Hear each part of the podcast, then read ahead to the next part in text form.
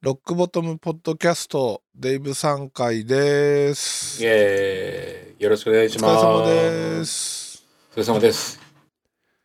えー恒例になりましたデイブさんのエロ会5回目いきななんりで入っす。ちゃいますか5回目ですねはい。はいもういきなり入っちゃいますか入っちゃいますかえ入っちゃいましょう。はい。はいではエロニュースオブザウィークイエはいーイ。 はい。あの、まあ一応、えっと、まあ今週のニュースということでは、前回、あの、ご案内をしたやつなんですけど、はいえー VR ビデオの日本一決定戦 VR1 グランプリえーが絶賛始まってます。はいで、えーダイジェスト DVD の予約はもう開始していて、うんで、発売がですね、12月の20日木曜日と、えーほまあ、股間を膨らまして待ってるんですけ ど、まあこれ、あの、本当に500円で全69タイトルのエントリー作品が一気に見れるので、はいはいはいですよ。で、あの、なんか、ツヤバージョンと元気バージョンっていう、その2つの、えーパッケージがあるんですね。これパッケージ違いだけパッケージ違いだけなんです。ほー DVD の方がですね。うんで、配信は別にパッケージ関係ないんで、全然、あの、配信はもう1本なんですけど、はいあの、ちょっとあの、少年誌っぽい感じの元気バージョンと、えー AV っぽい感じの、はい、ツヤバージョンの2パターン出てるという、はいはい凝りよう なんですけど、ほー私はあの、このパッケージが欲しかったので、えーう元気バージョンの、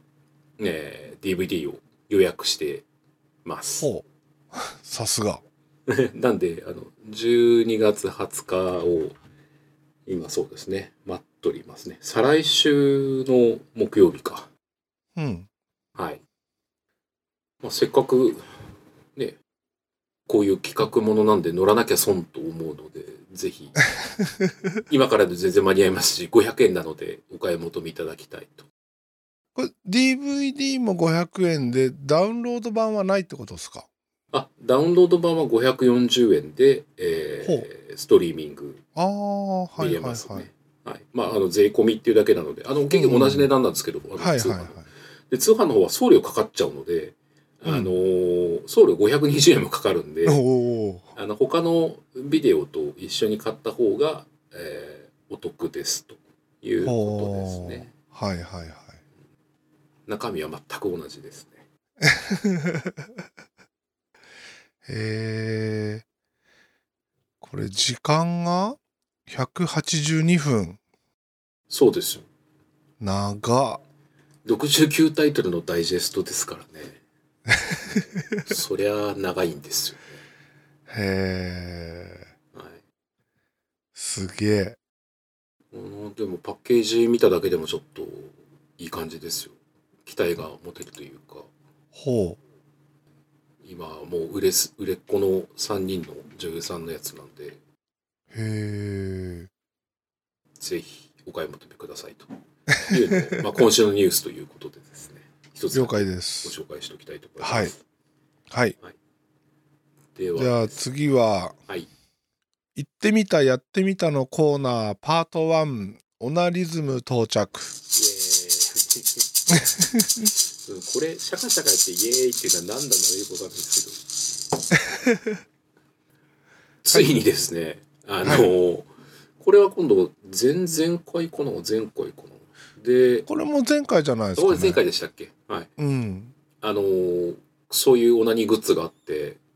あの、はいはい一時品切れしてましたとい うんううんあれだったんですけど、まあ、ついにあの入荷の案内が来ましてはい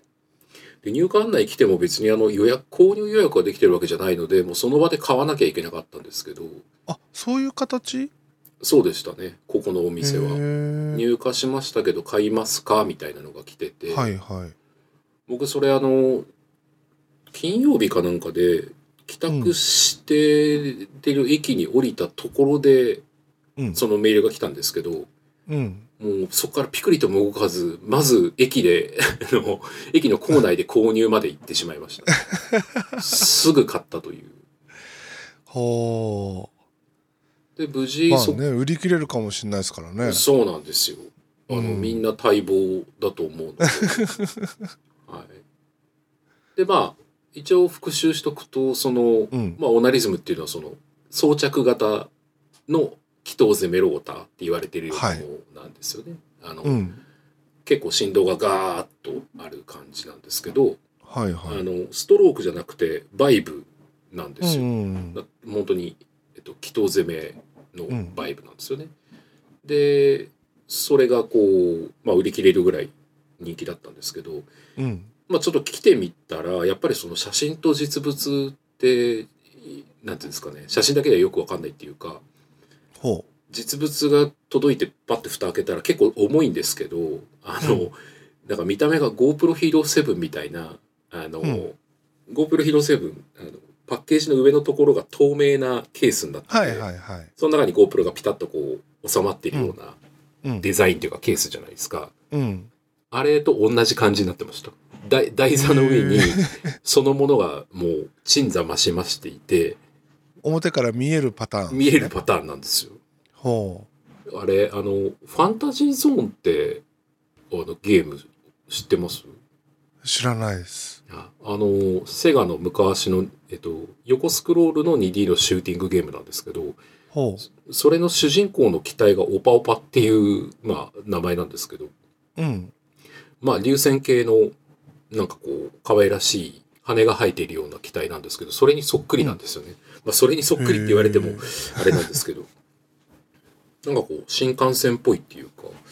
へえで、上が、まあ、硬質なプラスチックで、これ持ちながら説明してますけど、白くて、で、まあ、肝心のチンコを包むところは、結構分厚いシリコンのこう、なんていうんですかね、A の、そのヒレみたいな感じになってて、それがこう、うんぐるっとこう、下に巻き込んでる感じで、うんまあ、なんで、あのーぐっと広げるともう完全にそのヒレの部分が開くので、まあ、そういって開いた状態でそういうことかそうなんです自分で包み込むってことですかそうですねそうですねほうほうほあの結構もうあの閉じてる状態なんでぐっと開かないとちょっとチンコを入れられないんですけど、ううんこれをこう入れて、えー、一箇所だけボタンあるのでそれを押すと、まあうんオンになっていきなりブーンって言い始めるんです けどほこれが、これがですね、あの、うん初回、まあ、機体にチンコを膨らまして装着してるからかもしれないんですけど、ううんこれ初回本当に12秒ぐらいで行ってしまいま した。あのーまあ本当に、あれよあれよという間に射精してしまうというですね。ほまあこれはよくできているですね。ちょっとこのうへー目の前にあるアストンにかぶせて動作させてみたいような気もするんですけど ちょっとこれで聞こえるかなこう音聞こえます聞こえる聞こえるこれが周囲でこれが台ですねへえこういう間欠線みたいなやつもあって、はいはいあとランダムみたいなほちょっと今止めますけどみたいな感じなんですようなんか族の兄ちゃんがアクセル煽ってるみたいです ね そんな感じかもしれないですね もうその俗の兄ちゃんの煽りであっという間に行ってしまうというこのへえでちょっとい面白いなと思ったのはあのハンズフリーになるんですねあの、う別にこう結構重い感じなんですけど挿入すると結構バランスが取れるんで、ああの勃起してない状態だとバランス取れないんですけど、うんちチンコ立ってればうまいことバランスが取れる ので完全ハンズフリーなんですよだかははらその完全ハンズフリーなので、えー例えば PSVR とかーうんあとオキュラス GO とかつけてうんエロいの再生して、うん手にコントローラー持って、チンコには、あの、ハンズフリーのオナリズム装着しちゃえば、はいはいもう、これはもうあれですね。もう近未来です ね。非常に。旗から見たらほんとやばいっすよねやばいですよね。ハイテクの塊なんですけど、うん。まあもう人に見られたら死ぬしかない という。はいすごいなでまああの一応シリコンのとこよくできているのでうん。ちょっとこう本体までつけちゃうとダメなんですけど、まあ、水でこう下からあのこう流すぐらいはできるんですけど、まあ、できればコンドームつけちゃったりとか、うん、あとはあのティッシュでチンコ巻いた状 態であのかぶせるとかするとはいはいおお手入れが簡単っていう 感じですね。すげえ。うん、これ買ってよかったですね。 ただ思うん。った以上に音がうるさいのでうん。ちょっとあのうちのかみさんが起きてる時間帯に使うのはちょっと厳しいですかね。でも、す 今の音聞く限り、下手したら目覚ます勢いじゃないですか。ですよね。ううんん。特に今日とかの状態だと本当に何事って感じのうるささなんであのこれは厳しいですねやばい。でも本当にあのいわゆるチンコが敏感なっていうか気筒が敏感な人は本当にトレーニングに絶対使えますし、まあ僕もあのそのなんていうんですかね自分で我慢するっていうふうにこうコントロールしなければあっという間に今12秒ぐらいでいっちゃい ますんで、それでもいいんですけど逆にね、あのあとこの後出てくるような VR のやつとまあこう、うん合わせて使ってみたらさらにいい感じになるんじゃないかなとは思いますけあどね、ーすごい。いやオナリズムとっても良かったです実際どのぐらいの数出てるんですかね。どうなんだろううん。どうなんですかねねえ。すごいですね、でもまねだ。まだ売り切れてはないけどす結構出てんじゃないのかなちょっとこういうとこ取材にも行ってみたいですよね完全に趣味と実益を兼ねてますね。金そうですねいや金金たいなちょっとアフィリエイトとかも仕込んで一儲けしたい感じですけどねこれは良かったですね、はいほう。了解です。じゃあ次なんですけどはい。では、VR 作品紹介。はい。では、一発目です。はいえー VR 射精コントロール、オナ指示地上、ボリューム12、青井玲奈。あの、タイトルだけで突っ込みどころが満載っていう、 まあその、おなしじって何っていうのと、あと、ボル12ってなんだよっていう、もう、もう12個も出てんのかよって話なんですけど、これうん、うん。大人気シリーズなんですよね。へまあ、あの、え。なんか、その、はい映像の中で指示をしてくるってことですかそうですね。あのーまあ、オナニーの仕方を指示するっていう感じなんですよ。あ、仕方を指示してくるんですかそうなんです、そうなんです。だから、あの、初めに、まあ、今回挙げてるのは、僕うがんあの、ロック座行った時に、その、うん。まあ、メインを務められてた、青井玲奈さんっていう女優さんなんですね。このはい方はがいストリップも出てたんですけど、うん。その人が、なぜかわかんないですけど、オープニングいきなり、ビデオボックスの中にいるんですよ。で、あの、普通にビデオボックスのあの、いわゆるあの、寝られる部屋ですかね。ソファーとかじゃなくても、部屋自体にマット引いてあるような、横になれるような部屋に、自分は座ってて、で、これちょっと画期的なんですけど、男優さんが映らないんですね。女の子だけなんですけど。ほう。うん。で、目の前に葵さんが座ってて、うん。で、童貞なのみたいな。で、へーオナニー、オナニーの仕方もちゃんと知らないでしょうみたいなことを言わ れて、あの、まず、このシチュエーションなんだって感じなんですけど、うん。で、そこから、あの、じゃあ私がオナニーの仕方を教えてあげるっていうことで始まっていくんですけどへ、え。まあ、なぜか、あの、青井玲奈さんのちょっと隣に、うんなんかブルーのディルドというかが置いてあったりして、な、うんなんなんでこんなとこに、あの、まあ、鎮魂模型ですよね、が置いたのかなとかって思って見てるんですけど、まあまあ、始まっちゃうんですよね。ほで、初めは、あの、パンツの中でいじれなさいみたいなことを言われるんです。まあ、地上系なんで。ううんで、あの、立ってきちゃって、あのパンツ汚しちゃうといけないからパンツ脱ぎなさいとか言われるんですけど、 ぬ脱いでいくじゃないですか。ちょっと不思議なのは、なんかね、あの、火星方形前提なんですよね、そこうが。んうんあ、皮がむけてないみたいな ことを言われるっていう。で、こうやって皮はむくんだよみたいなこと言われて、なんか手,、うん手で、それは手でやってるんですけど、うんで、むけたねみたいなことを言われ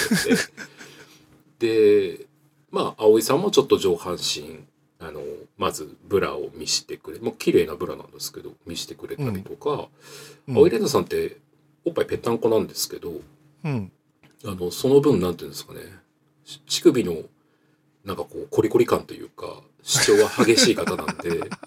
非常にこう、主張の激しい乳首を見せていただけたりとか、あとこう、ちょっと立ち上がってお尻をこっちに向けて、うんエッチな匂いを嗅いでとか言われて、ほうん、まあ嗅いじゃうんですけど、それそれでこう、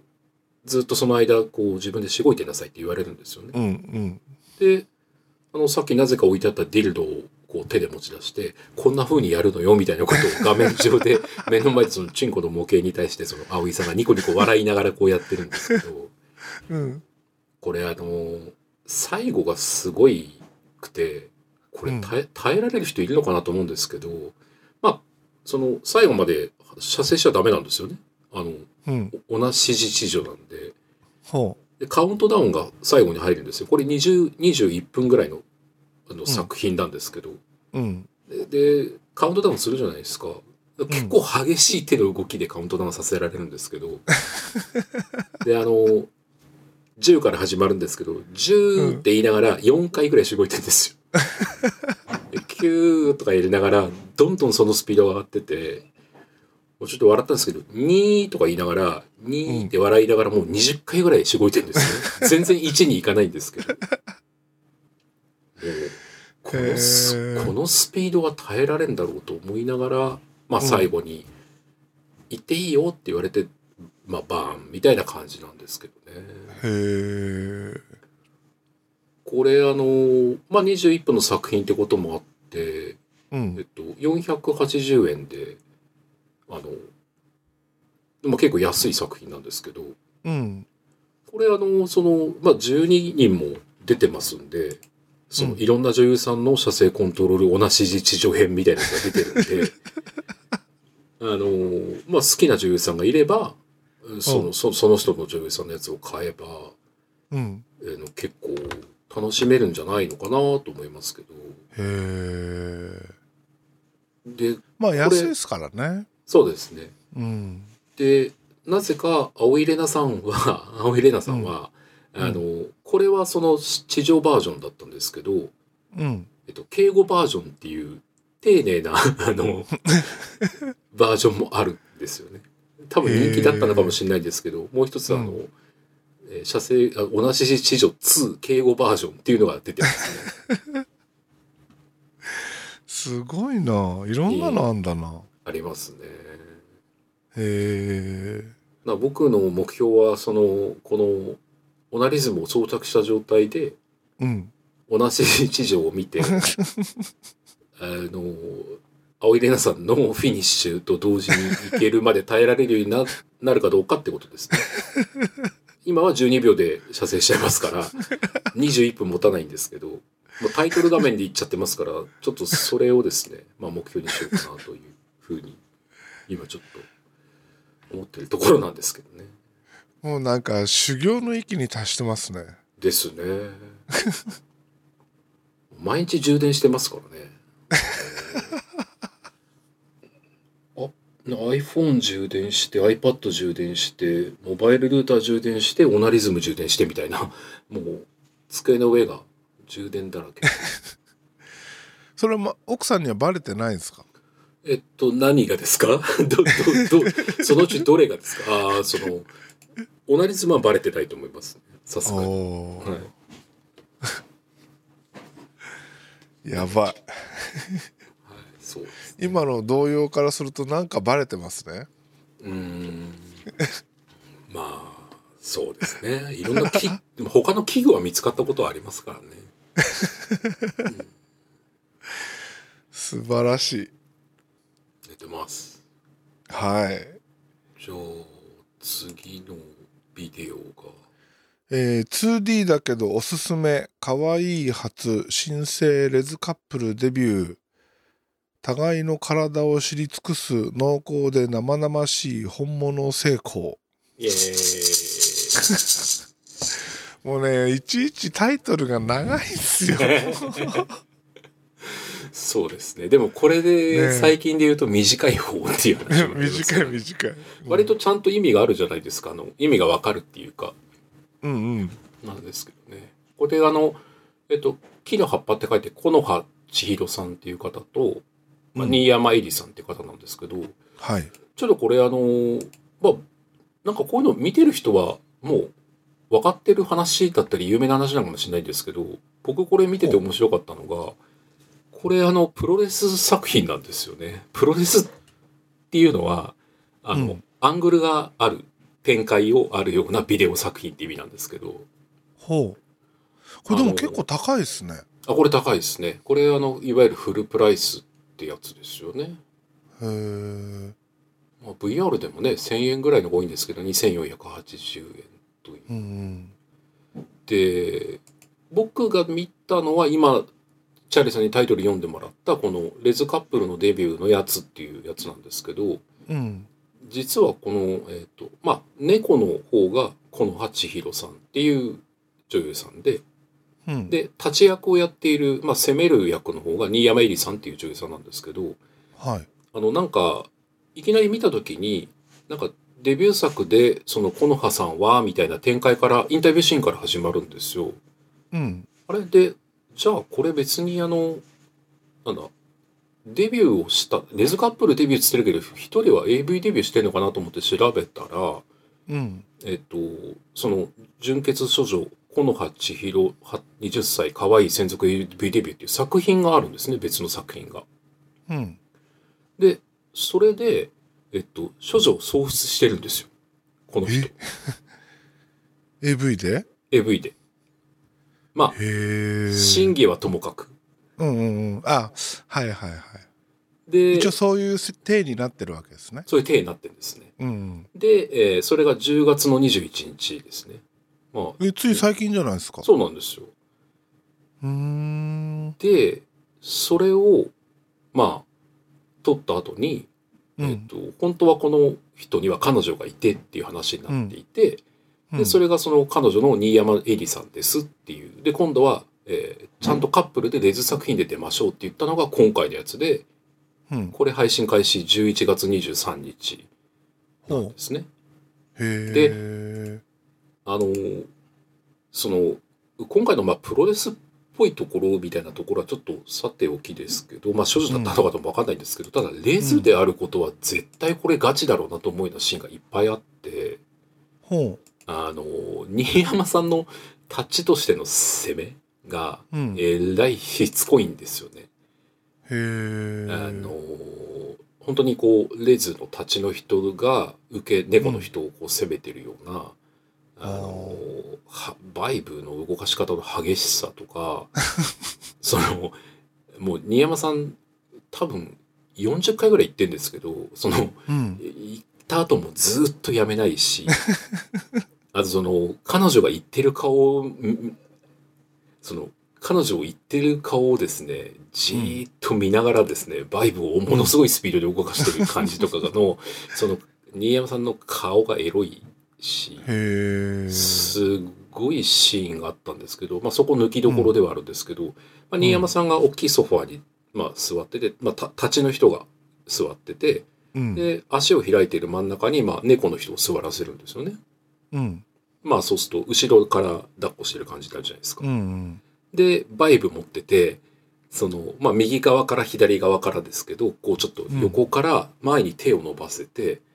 うん。 でここにこう下からあのバイブをガンガン突き上げていかせるっていうシーンがあるんですけど、うん。このシーンで多分10回ぐらい行かせてるんですけど、 これがですね、エロい、エロかったですね。おあのーちなみに、ね、俺、はいはい友達にいっぱいこの、まあ、レズの子、今までいたんですけど、はいはいはい。えー彼女たちはね、自分たちのことをレズとは言わないですね。な、なんておっしゃるんですかビアンって言いますね。あ、ビアンね。うん。でレズが嫌なんですね。い嫌っていうか、隠語みたいなもんですね。うん。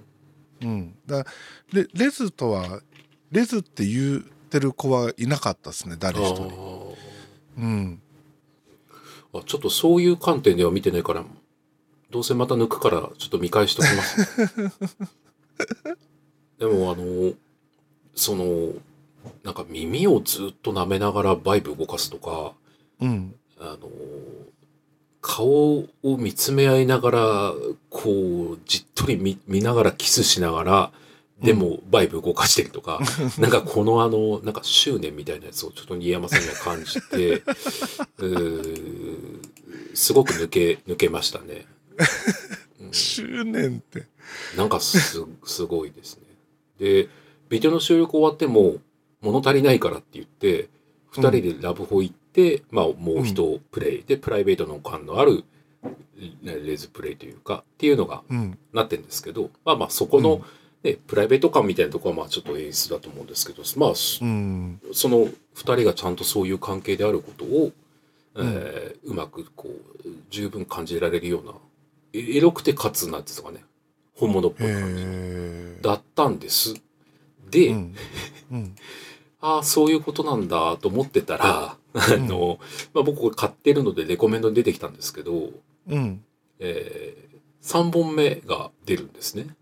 ほで、それがですね、新生レズカップル検証ドキュメント、リアル彼女の前目の前で、巨根にはめられ、痙攣ガチ行き NTR、まあ、寝取られってことですね。う。ほう。大好きな彼女と生チンポどっち取るんだよっていう 3時間スペシャルっていうのが、えっと12月16日の10時から配信予定っていうのがですねあのはいこれリリースされるとで、まあ、この内容がリアル彼女の処女喪失を見てつまり1作目であの木の葉千尋さんの方が処女喪失してるので、うん。立ち役の新山入りさんの方も AV に出演するっていう。1作目、この葉さんのデビュー作、2作目、レズで、3作目は今度、立ちの人の AV なんですね。へえ。男優にガンガン、あの、生かされてて、うん。で、仲出しとかもされてたり、うん。まあ結構な虚根で絶頂みたいなやつがこう、えー映ってるんですけど、うん。で、それで、まあ自分の彼女も、この葉さんと男優とのセックスとどっちを取るのか、みたいな、えはあ3部作になってるんですよ。へえ。これ、全部見るでしょ、これ。僕はもう、これちょっと気になってしょうがないんですよね、今回が。 の一作目でも、まあ、あの、猫立ちでも、まあ、猫からちょっと立ちを攻めるシーンとかもあって、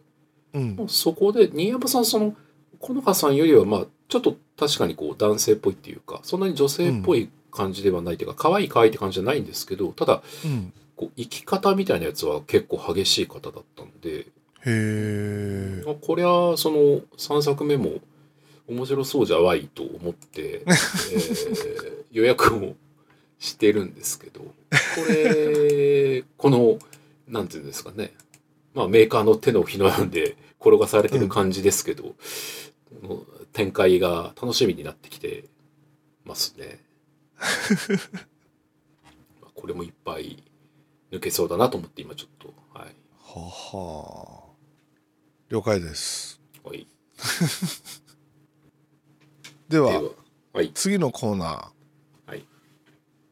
行ってみた、やってみたコーナーパート2。君はエステザルを知っているかイエーイエステザルさんって知ってますか、知らないです。知らないですよね。うん。でもあの、結構有名な方というか、まあ、業界では有名な方っていうか、えこれは人の名前なんですかはい、人の名前ですね。エッセザルさへーん。であり、まあ、あの、サイトの名前なんですけど、はいあの、メンズエステってあるじゃないですか。そういう風俗のジャンルが。うんうんあの、まあ、いわゆる韓国系のやつだったり、中国系のやつだったり、まあ、日本人の方のエステもありますよね。男性向けのエステサービスのお店っていう。うんで、うんものすごいいっぱいあるわけですよ。ほで、それの、その情報サイトなんですね。えーうんエステザルっていうサイトがあるんですけど、うはいはいあの www.ezal.com っていう、ほ We are Esteholic エステザルっていうですね、ううんサイトがあるんですけど、うんまあ、非常に便利なサイトで、うんあの、サービス内容とかエリアからメンズエステ探せたりとかするっていう、まあ、あの、ディレクトリの機能もあれば、うんえーあの体験談が、読者の体験談もあるし、うんえーカニのエステザル自体が、あの、すごい勢いでメンズエス行ってるので、そのあ、この人が管理人なんですかそうですね。ほはい。なんで、あの、この人の体験記ううんも読めるし、えーうん一般ユーザーの体験記も読めるっていうとこなんで、はいまあ、あの、いわゆる、まあ、まあ、中国人のやつはチャイエスって言われますけど、そのチャイエスとかって、あの、サービスレベルからその内容からもう、め、めちゃくちゃなんですよね。レベルとかも、値段とかもそうですけど。うんうんだからみんな結構リスクを冒して、あの、雑居ビルの、 あの、よく街歩いてると変な看板立ってるじゃないですか。なんか、うんじょ女性のな、なんかこう、綺麗なお姉さんの、あれで、なんか漢字一文字で、なんか癒しのなんとかとか、うんそそういうのがこう書いてあるの看板って目につきません繁華街とか歩いたりすると。あんまないか。それはこっちにはないですね金沢方面、あ、それ言っていいんでしたっけうんはないのか。多分まあ、えっと、上野東、上野新宿、御徒町、えーとか池袋とかものすごいいっぱいあるんですけどね。へエスメえンエスと、メンズエステと言われているようなものうんうんが。でまあ、なんでそういうこう、まあ、評価サイトみたいなやつが食べログ的な感じであるとすごく便利なんですけど、まあそこの、うんあの何個かあるうちの、まあもう7年以上続いているので、結構有名なサイトなんですよ。うんで僕はあの全然話変わるんですけどあの講談師で神田松之丞さんっていう、まあ、若手のホープの方がいらっしゃるんですけど、まあ、その方があのラジオもやってらっしゃってでその中でも、まあ、ななぜかこのエステザルの話をずっとしてるんですけ どあの、まあ、か松之丞さんもそのメンズエステ大好きで、まうあ、んエステザルのサイトは見てるぞみたいなこと言ってたんですけど、まあ、そうそういうサイトなんですよね。ほーで僕実はちゃんとこういうサイト見たりとかはしてなかったんで、うんせっかくなんかこの間ねまあ前の前ぐらいにチャーリーさんにも体験もいろいろねはいはリアいルな方もっていうの話もあったんで、うんまあ、ストレップに続きエステザルのサイトを見ながら実際のメンエスのお店に行ってきたっていう話をしたいと思ってるんですけど、ほあのーまあこれあの内容からっていうのもあってううんまあ、オイルとかパウダーとか、洗体、あの、体を洗ってくれる洗体とか、うんあと耳とか、あと脱毛とかやってくれるとこもあったりとかするんですへよね。えで、まあ、日本人とかアジアとか、まあ、そういう分類もあるし、熟女というのもあるんですよ。うんで、まあ、ちょっとサービス内容から行こうかな、エリアから行こうかなと思ってたんですけど、うんと今日はたまたまちょっと買い物のついでに行ったので、エリアから探して、えー、御徒町のところでなんかどっかないかなと思って調べてて、うんでエステザル、まあ、せっかく行くんで、うんそもそもエステザルがその書いてる投稿内容が本当に正しいのかどうかっていうのを自分で試してみたいなと思ったんで、うんあの御徒町の面 S でエステザルの投稿があるところで、うんで、まあ、あんまりこう高いところも行きたくないので、まあ、うん新しめのお店で比較的安くてかつなんかこうエステザルの書き方がえーこうどんなもんだろうっていうのが気になるようなお店っていうのをちょっと見てたんですね。うんで、えー、もみじっていうお店があったんでうんここに行ってきたんですけどほうあのーチャイさんに送ったメモにはもみじの URL とエセザルの書き込みもあの URL 送ってあるので、はいはいそこのやつをなんですけどまああのエセザル自体はもみじのことはまあその顔はそんなにでもないんだけど、うんえーエステとか生態的なストレッチとかも結構上手でうんでまあそその鼠径部リンパって、まあ、リンパっていうのがまあキーワードなんですよね、まあ、それがけ結構性的なサービスなんですけど、うんまあ、足の付け根のところのリンパ筋を触るっつったらどうしてもまあこうチンコ周辺を触らざるを得ないじうゃないんですか、うんだからそれがまあそういうサービスのことの隠語っぽくなっててうんで書いてるんですけどまあエステザルが入った時は80分で6,000円のコースに入ったんだけど、うんまあ結構そのリンパ入ってえー生めかしあの彼女の指の動きに情けない声が漏れてしまうけどその時に、このコースはここまでよって言われて、えー終わったんだけど、えーまあ、エステってこういうのでいいんだよねみたいな感じでこう良かったって書いてあったんですよ。うんでおってことは例えば延長したりとかすればなんかあんじゃないのとかあの、う80分6,000円ってすごい安い方なんで。うんじゃあオプションで例えば3,000円とか5,000円とか言われてもまあ1万円ぐらいで収まるんだったら行っちゃおっかなと思ってで、行ってきたんですね。ほうほ御徒町って言ってるんですけどあの秋葉原の方にちょっと戻る感じなんですよ。ううんでまっすぐ道歩いてると秋淀のにつながる道なんですね。あうんこれ秋葉原に行くのにもちょうどいいやと思っててあのそこのお店に行ったんですけどうんでまずあの出てきたそのジョーの顔なんですけどあのはいそんなに不細工ではないんですよねあのあ明るくてなんかこううん笑顔の愛嬌ある感じなんですけど、なんかちょっと見た感じはなんかこう井川遥さんがすごく調子が悪い感じと か調子が悪いかなり調子悪い時に井川遥みたいなオーラ全部なくなっててちょっと暗くなった感じの井川井川遥とか。ほあと、 あの、もう一人ちょっと検索してて思ったのは、あの、小西さゆりっていう議員がいいるじゃないですか。なんか結あーあ構の暴暴言を吐うく。うんはいうんうんはい。の、やっぱり調子悪い時 ぐらいの感じの人でしたね。へあえの中国の方で、日本語、うんあの、片言ですけどよく喋られる方で、うんすごいいいいい感じの優しい感じの方でした。ほうで、結構こう、あ、ぽっちゃりっていうか、ちょっとこう、割とボリューミーな感じの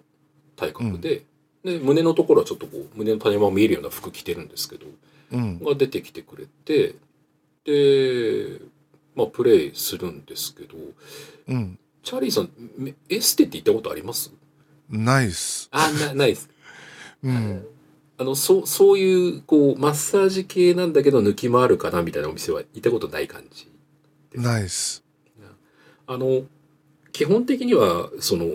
いわゆる風俗店ではなくてそのマッサージ店としての登録なんで、うあんの基本的にはその普通にマッサージがまあいろいろこう、まあ、体型とかあ体式とか中国式とうかん韓国式とかあるんですけど、基本的にはまあその、えー、と紙パンツを履いてでうんうつ伏せになって背中のマッサージがあって、うんで、えー仰向けになって、えーその、まあ、上半身下半身あ背中もだから上半身下半身、えーう仰向けになっても上半身下半身でおしまいって感じなんですけど、うんうんまあえっともういきなりあの「あなた大きいから紙パンツ入らないね」って言われて紙パンツ履かなくていいって言われる んですよ。ってことは全裸なんですね。うんもう全裸であの立ち尽くすしかないんですけどうんでで先にシャワーを浴びるのかと思ったらそういうお店じゃなくてもう寝てくださいって言われて、で顔のところがくり抜かれてるあのうん顔をはめられて下向いても楽なやつのベッドに、はまあ寝るんですよね。うんで背中まあタオルとかかけられて、うんでああまあ背中のマッサージだなと思っててで、その強めがいいか弱めがいいかとか聞かれるので、結構凝ってたんで、強めでお願いしますって言ったら、うんあの、すごいちゃんとしたマッサージで、あの肩甲骨とか、あの、んいわゆる背筋のところとか、広背筋のところとか、あとこうお尻うのん結構深い筋肉とか、うんあの、まあ、指も強いし、あの、ぐっと体重かけて指圧してくれるな、すごい気持ちいいマッサージだったし、あとあの、手、手の骨とかを使って、こう、筋肉をこう、まあ、リンパを流すようなのを結構ゴリゴリするの、まあ、痛いんですけど、それを、もう本当に上から下までしっかりやってくれて、うんでもう太ももなんて、あの、そうか、ふくらはぎの辺とかって、うん女の人でもグッて押されるともうすごい痛いじゃないですか。うんあれもでも痛さをかん、なんかこう、調節しながら あの、すごい丁寧にやってもらったりとか、へえあの、そのままこう、グッと関節を折り曲げて、あの、うん太ももの筋肉を伸ばしてくれるような、なんかうすん水魚のポーズみたいになのありますね。ヨガでこう、足が後ろになって上がって くみたいな。あんな感じになってこう、ぐーっと伸ばしてくれたりして、へーもうすごい気持ちよかったんですよ。これ、これ当たりだなと思いながら。で、あのー上を向くのかなと思ったんですけど、そうじゃなくて、んそのままオイルなんですね。オイうルんしますって言われて、で、うんく首にすごい温かいなんかこう、タオル乗せられて、で、うん背中にオイルかけられて、こう、やっぱりさっきの肩甲骨のあたりとか手のあたりとかこうやってこれるんですけど、うんあの、その辺からだんだん怪しい雰囲気になってくるんですよね。 あの、えっと、下半身の方に、んもうオイルがあるんですけど、太ももをやってる間に、なんかですね、こう、あの、結構なところに親指が潜り込んでくるんですね。後ろに僕うつ伏せで、後ろからオイルで太ももの、あの、ふくらはぎの辺から太ももの方の上の方にこうやってくると、うん親指そのままもしもグーっていっちゃうとアナルに入っちゃうじゃないですか。そそんな感じなんですよ。 絶妙なところで、アナルを避けながらこう、うんですね、女性の指がこう、かするかかすらないかで、こう、ずーっと、なんかこう、移動していくんですようね。んもう、この時点で、あの、顔のところはくり抜かれてますけど、チンコのとこもくり抜いててくれないかなぐらいもう、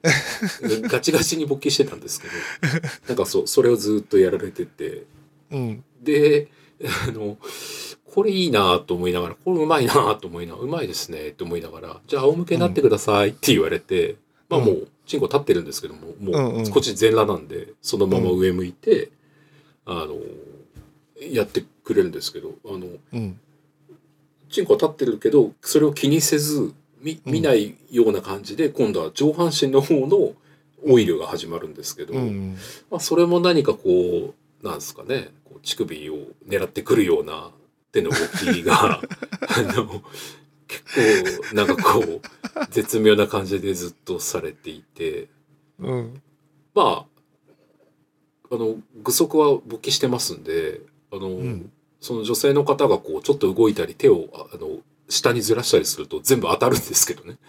あ当た当たってるんですけど、まあ何事もなかったかのような感じでっていうでずっと、まあ、その時間にしては5分ぐらいだと思うんですけど、うんまあ、上半身も丁寧にやられて、うんで、下半身なんですけど、うんその時初めてあの、元気ね、みたいなことを言われ て、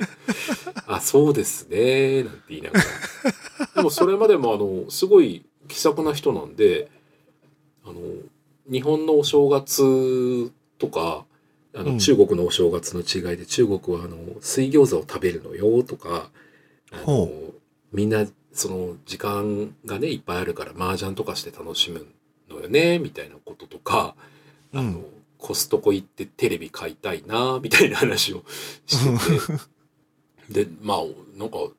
中国の人でこういうとこで働いてて、どんぐらいの大きさのビデオ、あの、テレビ欲しいのかなって言ったら、65インチって言ってて、 お前、うちよりでけえじゃねえかとか思いながら、 なんか買いたいのをこの間計算したら85万人になったよって言ってて、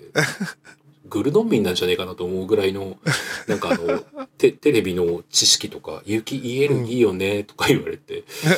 ちょっとまあそんなことしてたんですけど、まあまあその辺のことも忘れて、まあもう純粋にチンコにこう、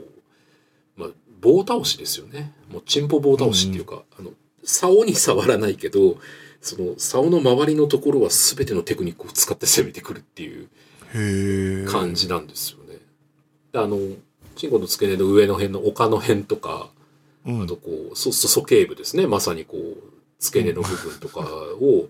その女性の細い指が10本ぐらい使ってこうサワサワされてたりとかうあん。の竿はこう体の中お尻のところに竿の部分っていうのはちょっとこう引っ込んでるじゃないですか。あのうんだから外に出てなくて体の中だけにこうすまあちゃんとこう勃起してるとすかっちりしてる部分がありますよねはい。あ、あそこは触ってくんですよ。 だからこう、うんアナルとちょうど、まあ、戸渡りのところとかは、コリコ リコリコリされたりして、でも、うんもうちょっと勘弁してくれと。あこの 辺で、あの、時計はあと2分ぐらいになってたんで、80分コースだったんですけど、うん。あだからちゃんとしっかりやってくれるんですよね、マッサージも。で、うん。あ、これ延長って言われるのかな延長オプション書いてなかったけど、いくらかなってことを考えてたら、うん。あの、なんかね、つそのやってる間にも 2, 2本ぐらい電話入ってたんですけど、多分次のお客さんが来るのか、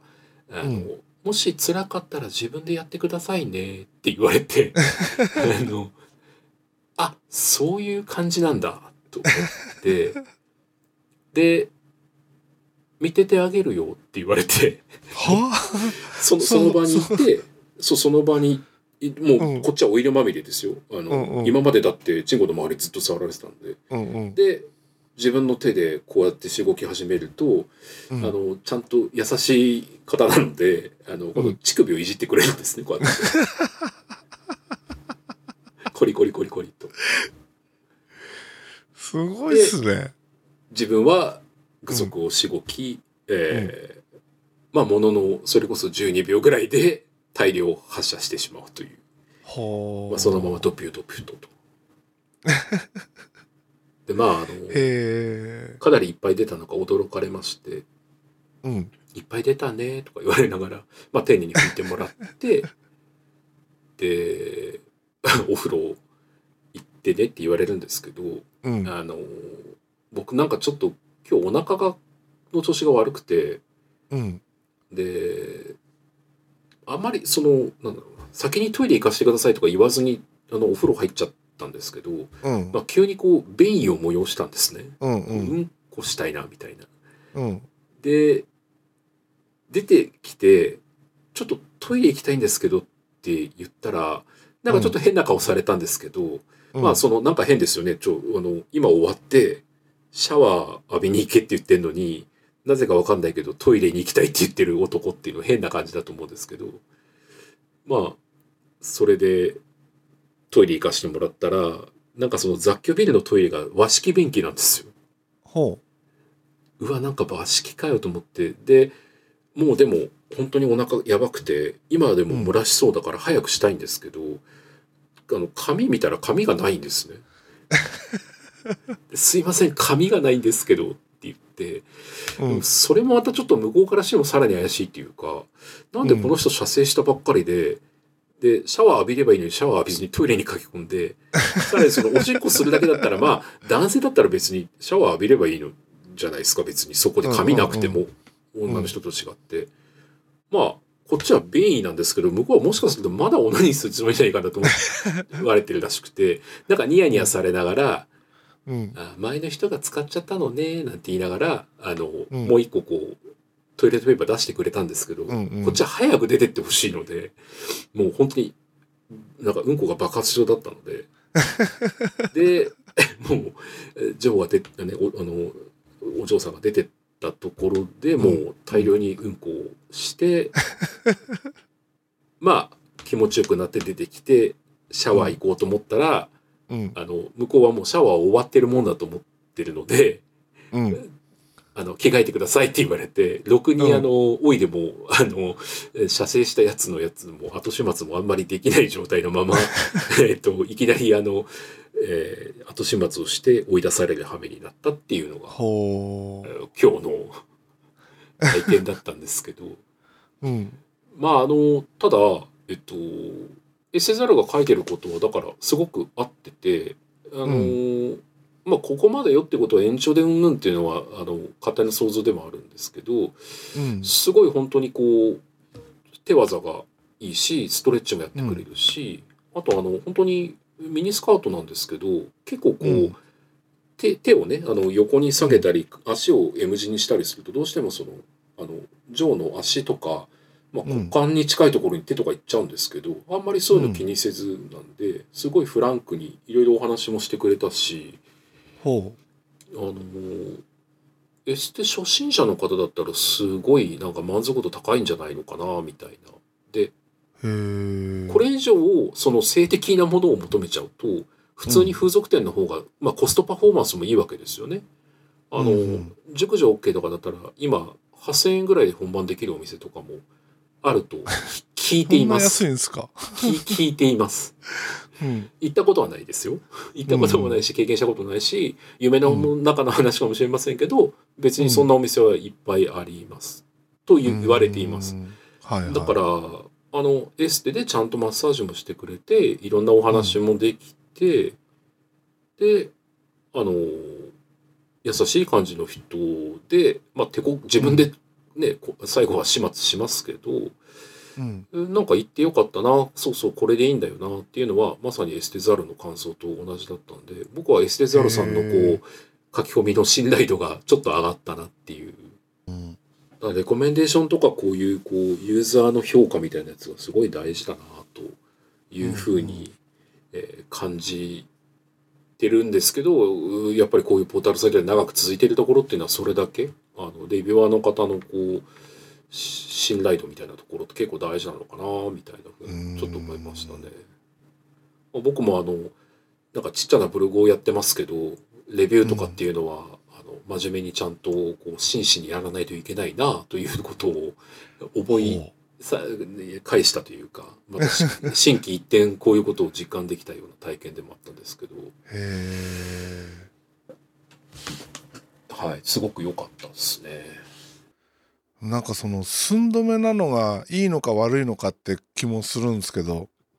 あ何がですかんんん要は寸止めなわけじゃないですか。ああそうですねそうですね。うん。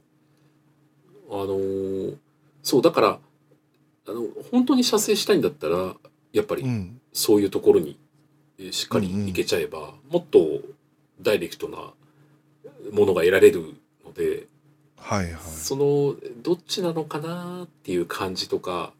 うん。えーその不安と期待とか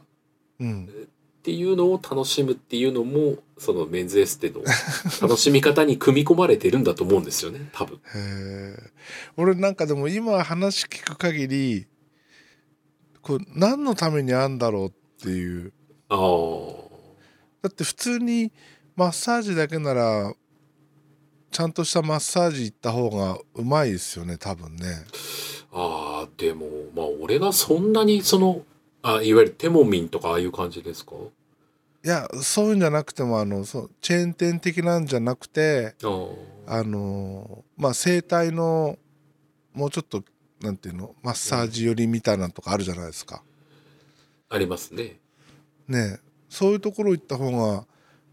ちゃんとほぐしてもらえる気がするし、でもね、うん、あれなんですよ。こう、心もほぐしてほしいんですよ。はだから、あのーまあ、どこに住んでんのみたいなこ、まあ、こっちの話もいっぱいしてますしね。なんかそういう感じで、こう、お姉さんに優しく、こう、ね、いろいろなところを、まあ、それこそチンコ丸出しで、こう、うん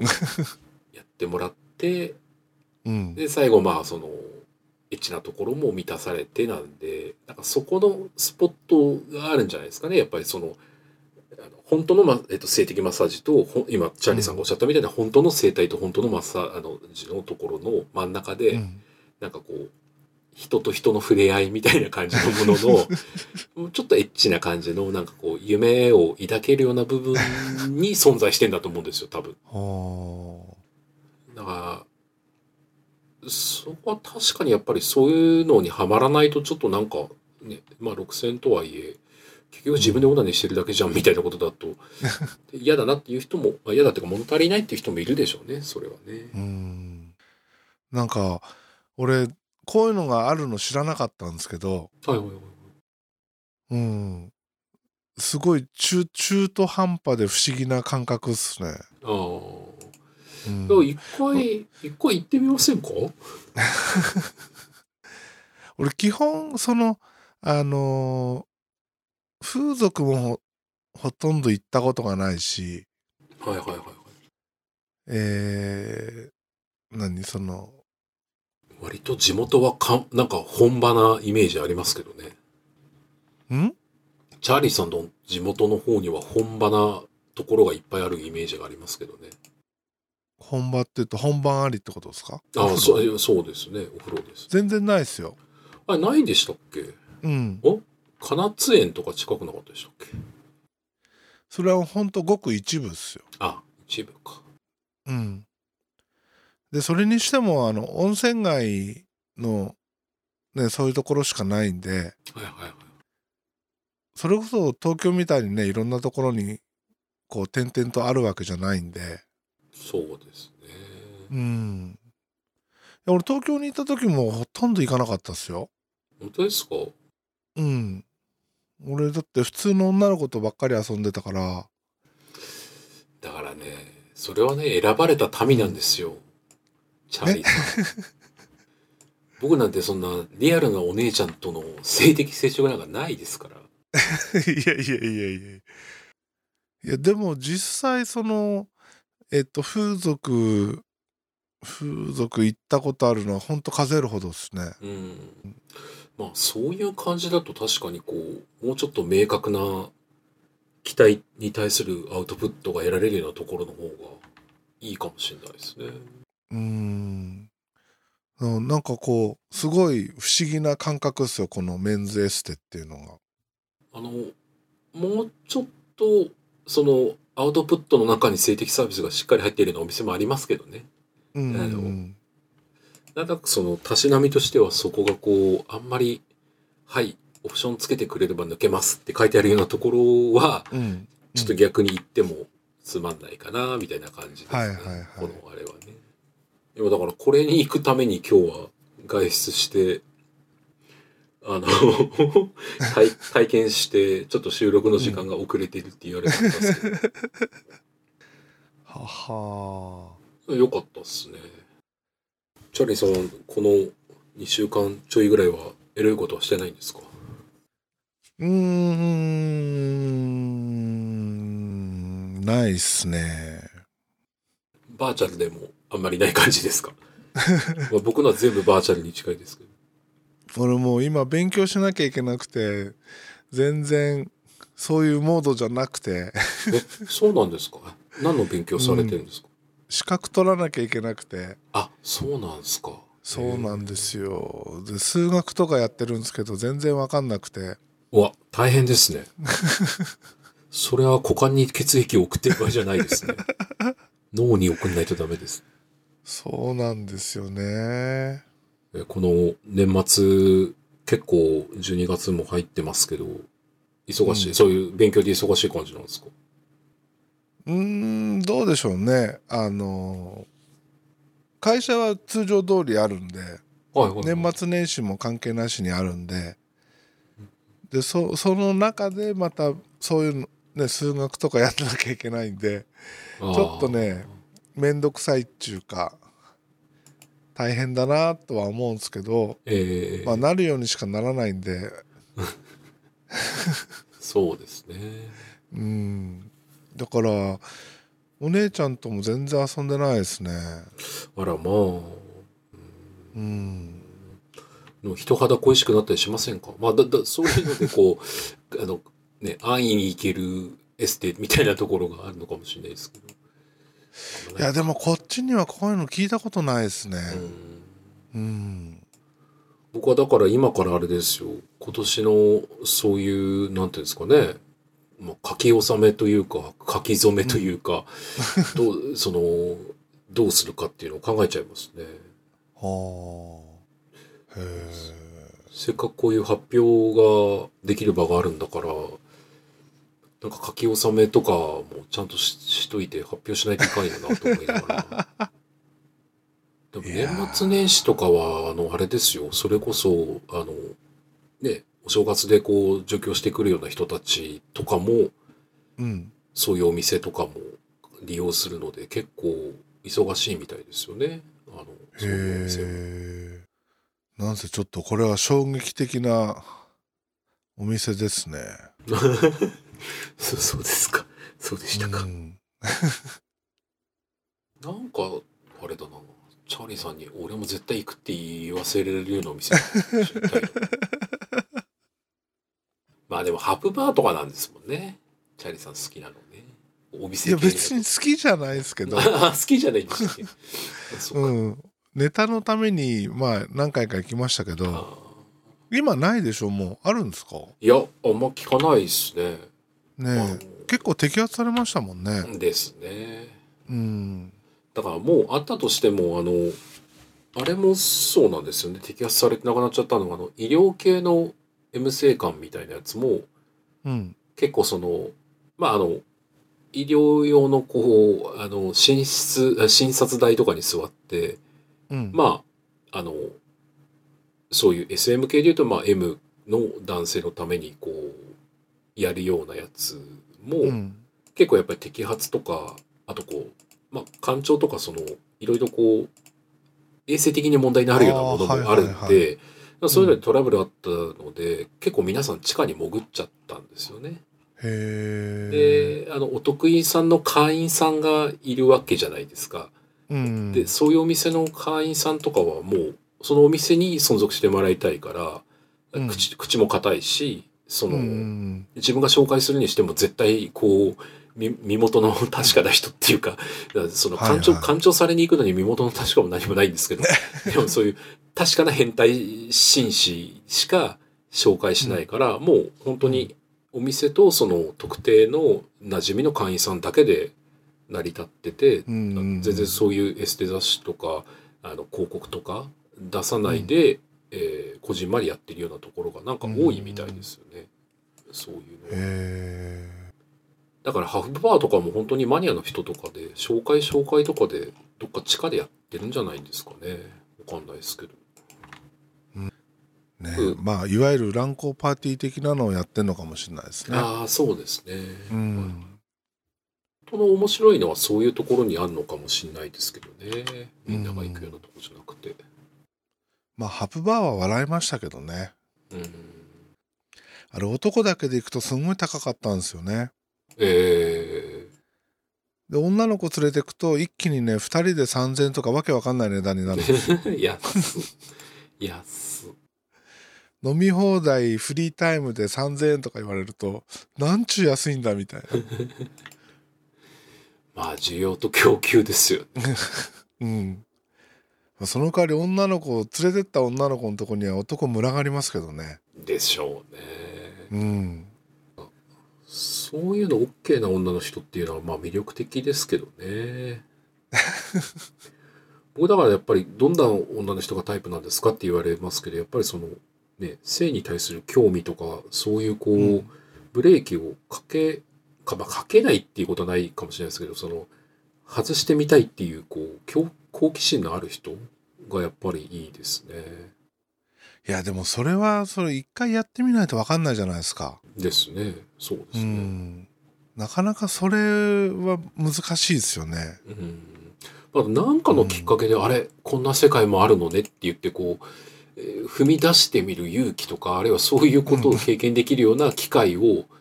えーあのー、ぜひ作ってあげたいと思うんですけどね。女性にも。あーうんいや、別に、その、ね、アナルなんて、いいや、やったって別になんか失うものもなあるわけじゃないですし、別にまあちょっとろうそく垂らされるぐらいいいじゃんとか、まあその、ね、バイブもいいじゃんとか、そういうのをね、やってもらいたいですね。まあ男性も含めてですね、僕全然もう、別に前立腺気持ちいい人がいたらそれはそれでいいじゃないっていう。うんだからそそれを全部覆い隠してあのなんかわかんないけど経験せずに死んでいくのはなんかちょっともったいない気はしますけどねまあね。うん。ぜひ女性女性にもそういう勇気をまあちょっとリスクが ねあの受けるリスクが男性よりは高いのはもう分かってますけどだからぜひ、こう、ちゃんとステディな彼氏とか旦那さんとはもう自分の性癖を全てさらけ出すような関係を構築してもらいたいものだなと常々思いますけれど。え、でも普通そうじゃないんですか あーうーんと、そう言っていながら僕の性癖の全部をうちの奥さんは知ってるわけじゃないですからね。ああ。いや、あの、そういうんじゃなくて、はいはい。えっと、例えば、付き合ってる子とか、だと、うーん。結構、なんちゅうの開拓するっていうか、ああ。うん。いや、あの、本当にそうだといいなと思うんですけどね。うんさすがおにもちゃも使うし、うあのーちょうどこれ着てみとかっていうのもあるし、ん。うんだから俺別にその女の子が全部あのなんていうのそうこう開花しないっていうかそういうのとは違うと思うな要は男次第じゃないですかいやいや、まさにそうなんですよね。うんだから、それをうまくちゃんとこう、導いてあげられるような、うんえーそれって完全にこう、じ自分の、あの、男性の方の性癖の押し付けじゃないじゃないですか。女性のその、あの、興味のあるところをこう、いろいろ開拓してあげるとこなんで、うんそれはその、うんチャールさんのおっしゃってるようにまさに男性側の役目であり、ただその、世の中の男性の中にはその、じゃあ自分が 別にアナルは興味ないからって、彼女のアナルを責めてなくないか、みたいなことを、まあ何を言ってるのかよくわかんないんですけ ど、あの、ちょっと心、まあ心配っていうか、そのしちゃうというか。首の一つも締めてみろとかですね。いやだからまあその男側がこれやったら嫌われるかもしんないってこう引いてる部分があるだけでうんだからそ男側次第の話だと思うんですよねはいはいはいはいはい、そうですね。そこでこうおじけづかずに頑張れば多分そういうのはなく女の子もお互い楽しめるんだと思うんですはいよ。はいはいはいはい。うんそうですね。うんだからね、あの、そういうのをね、ちゃんと教育した方がいいと思うんですよ。あの、だって、それこそその、ね、何年か自分の性欲、性癖と付き合うわけだし、その、男女関係だってもうし、一番幸せなのは別に結婚して、まあ、幸せって言っちゃっていいのかわかんないですけど、まあ結婚するなりパートナーが決まって、婚外でも何でもいいですけど、ちゃんとこう、性に満足して、いろいろこう、ね、経験積み重ねていくっていうのが幸せなんで、でもね結局そのえっと合う合わないがあるんですよね。あのそうです、どんなに可愛くてどんなに好きでもうんそのエッチのその仕方が合わないとか。はいはいはいはい。そのねあの鍵と鍵穴が合う合わないっていうのとは別でうん。そのプレーが合わないとか、はいはいはい。だから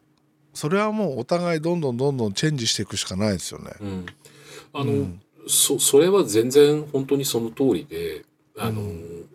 だから別に、食べ物の好みとか、あの、うまあ、お笑いに対するその感度とか、うんえーその、例えば、わかんないですけど、お店の店員さんに対する態度とか、うんそういうのも全部含めて、その平場に同じような条件で性に関するものも乗っかってくれば、うんうんうんいいんですけど、大体がそこはあんまり乗っけなくてえーその他のことはこうお金の使い方とかねそういうのはこう、うんあるんですけど性に関してはなかなかそこを姫事っぽくしちゃうのでちょっと損してるというかおいうケースが多いんじゃないのかなと。はいはい俺はねあんまりそそういうのがないんでよくわかんないんですけど、 でもやっぱり自分勝手なこうセックスをするっつうのはあの良くないみたいなことをうまあ、ん小学校の道徳の時間で教えるべきだと思いますけどね。それそれはでも教えられるもんじゃない気もするしそうなんですけどね。ただ、んだからこそ、あの、本当に和式便器の使い方とかもそうで すけど、何かで学べるようにはなってないとっていうのはあるとは思うんですけどね。まあまあ、それが AV とかが役目を果たしてるのかもしれないですけどね。いでやも俺逆にあの昔よくきあの聞いたのは AV を見て育つとその自分の欲望だけに走っちゃう、っていうか、うん、そその相手がいて、えーそのことを楽しむんじゃなくて AV の世界しか知らないまま育っちゃうとあのそれが当たり前になっちゃって、うんえだかーら実際のエッチの駆け引きとは違うわけじゃないですか。だからそこで止まっちゃうとそうなっちゃうんですよね。うんうんうん、 AV っていうものとしてその市場に流通するっていうことではこういうパッケージなんだなってことが分かっていれば本来その先に本物があって、その本物では今俺が見てる AV とは多分違うんだろうからそこはどうだろうっていう研究とか追求が始まるべきなんですけどそそれあをーそれで止めてあこうやって指マンあのすればあのあの手満すればこれでいくんだろうっていうふうに止まるのはう本当にそのなんだろう学校で教科書読んだ時に作者の気持ちを書きなさいみたいなレベル感のあの試験的なあの1を入れたら1を返すみたいな感じなんでなんで自分なりに考えるってことをできないんだろうっていうのがあってそそこを教えるべきだとちょっと思うんですけどね。あーまあそれはそういう何そのエッチに限らずそういう教育をしないからですよね。うん、あってかもしれないですね。うんなんかこう、そうですよね。正解を見せて、それを覚えて答えるみたいなことをずっとやってるから、あの、うんじ自分でどう思うのとか、自分はどう考えてどう行動するかみたいなことにはならないですもんね。学校の勉強的なお仕方だと。ねえだからクラシックのピアニストとジャズのピアニストの違いみたいなもんですよ。おーいいいいですね。やっぱ違うんですかそれは。クラシックの人たちはもう、譜面通りにクラシックのに。人たちは譜面通りにいかに正しく弾くかでうんジャズの人たちはそこからどうインプロバイズしていくかなわけでうん全く逆方向じゃないですか。ですね。うん、でもだからといってジャズの人たちもその例えば譜面読めないとかその基本の例えば指の動かし方ができないってことではなないんですよね多分わかんないんですけどそういう人もいると思いますよ。うーんうん、聞いたものをそのまま自分なりにアレンジして弾ける人もいれば譜面を見て練習して弾く人もいるから、うん、だからそのジャズの方がいいし、うんセックスはジャズみたいな言い方もあるじゃないですかそのうん、インプロビゼーションだっていううん、その2人で作り上げていくアドリブと、うんうんっていう、そ、そうなんだけど、初めからノープランでアドリブでガーンっていうのではなくて、なんとなうくできればその、クラシック的な譜面の読み方もちゃんと分かってるけど、うん、その上でジャズをできるような、うん、そのき基礎のところと上のそのさらなるテクニックと自分の個性みたいな部分の二段重ねになってる方がなんかいいのかなとちょっと聞いてて思ったんですけどね。それは多分理想なんですけど、えーそれをやるにはいやできる人はほんのごく一部でエッチも同じで最初にあのどっちかが経験者の割合の方が高いわけじゃないですか。そうですね。ね、そしたら最初のその経験してる人がうまく、えーこう引っ張っていけるぐらいのうん度量があればいいんですよね。そうですね、うんまあ、自分の初体験のこととか考えてもまあ完全にそんな感じだったので、うんそういうのはある仮んにですね初めて同士だったとしたら初めて同士でお互いにこう探り合いながらこうやっていくから